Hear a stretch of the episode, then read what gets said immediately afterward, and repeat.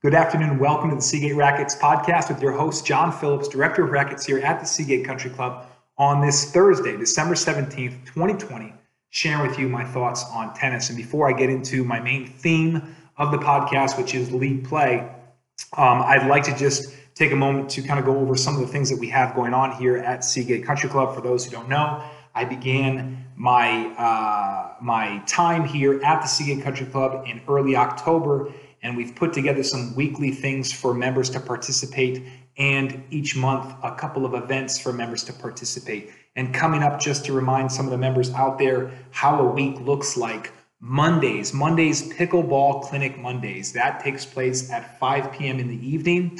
We have on Wednesdays, uh, we have a tennis skills clinic from 9 to 10 in the morning. That's on Wednesdays, followed by in the evenings a pickleball mixer from 6 to 7.30. Uh, moving on in the week, we have on Fridays a tennis cardio clinic from 9 to 10 a.m.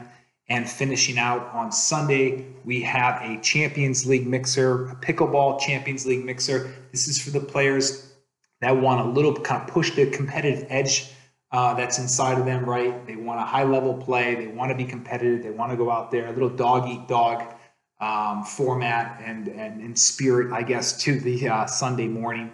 So, again, some of the things to keep in mind. And yes, before I forget, I did uh, forget about on Mondays, we also, in addition to having the pickleball clinic, we also have the junior clinic, which is from 3.30 p.m.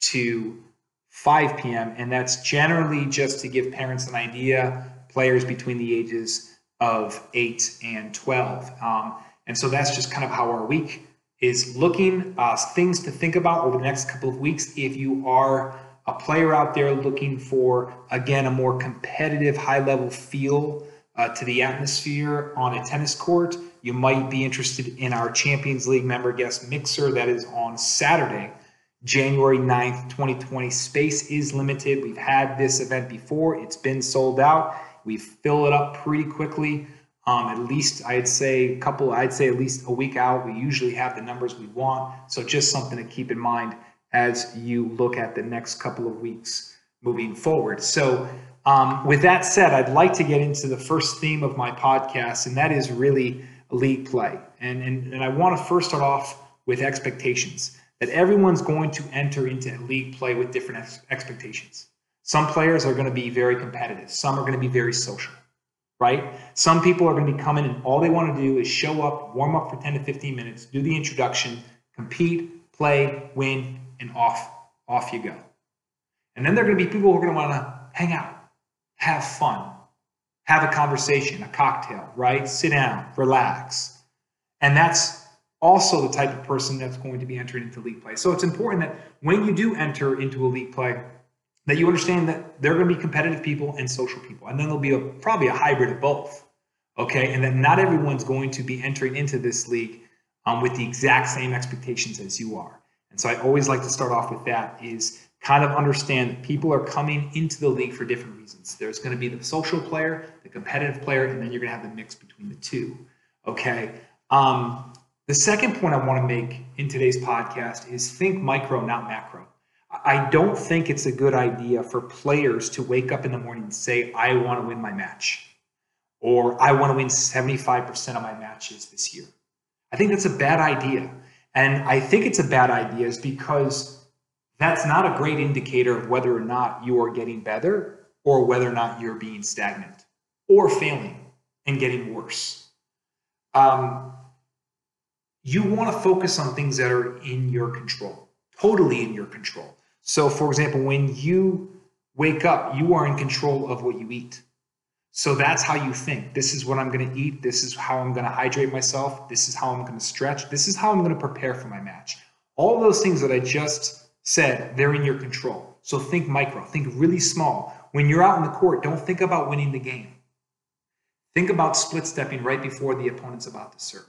Think about getting more than 75% of your first serve in rather than have your partner constantly be out of rhythm because they're waiting for your first serve to go in and you're missing because you're swinging for the fences, hoping for that 1% serve in which sometimes you hit and it goes in and it hits a line and you hit an ace and it feels great, but it only happens 1% of the time, right? Think about the small things, and the big things will come. So again, think micro, don't get into the macro, don't go into a situation when you're on a court and you're saying, I got to win this game, I got to win this set, right? You're not in control a lot of times of who you're going to be playing with. And you're a lot of times out of the opponents that you're playing against, it's out of your control. Like I'd love to wake up every morning and say that I have to win my match, but if I'm waking up and I'm playing Novak Djokovic and Roger Federer, I don't care how well I play. I'm going to lose. And if I'm judging my performance just simply, simply, simply and solely on whether or not I win a match, I think it's not, it's setting me up for disaster. Okay. Especially if I continue that mindset for a long period of time. So think micro, don't go macro when it comes down to thinking about uh, how you're going to improve and what you're going to work on when it comes to tennis. And the last thing I want uh, players to realize is that when you do lose, and you will lose, right? We all know we're going to fail, we're going to make mistakes, we're not going to play well. Part of losing, there's a gift, and the gift is given to you by your opponents, and that's something called exposure. In many ways, I should thank my opponents for beating me because what they're going to do when they beat me is they're going to expose certain parts of my game in which aren't so good. And that's a really important thing to happen to someone. It's incredibly important that when you play and you lose, right? That you look back at that match and instead of being depressed and being like, oh, I'm better than them, I didn't play well, that's the only reason why they won. Say, look, I wish I won this match. I did not win this match. But the good news is I was exposed. And this is how I was exposed. And this is how I'm going to work on my game so that the next time this part of my game is not exposed like it was. If you're playing against people and you're constantly winning 6 1, 6 2, 6 love, 6 1, 6 love, there's a part of your game that's not being exposed. And part of a process in which you are a part of, in which means that, in which involves losing, is exposure. And I just can't emphasize that enough because I think some coaches would argue some of the most frustrating things to hear after a match are the words, We were better than them. I just did not play well. And the reason that's frustrating is because actually it's slightly disrespectful. It's slightly disrespectful because you're not acknowledging the fact that maybe the other team just played very well. Or, even to be more blunt, maybe they're better than you. And no one, by the way, no one wants to admit that. I still don't want to admit that there are players that I play that beat me that are actually better than me. It's very tempting for me to be like, the only reason they won was because, right? That type of mindset is not something that you want to get tangled up in. And so these were just a couple of points that I wanted to make on our first debut podcast. I'm really, really glad to be here.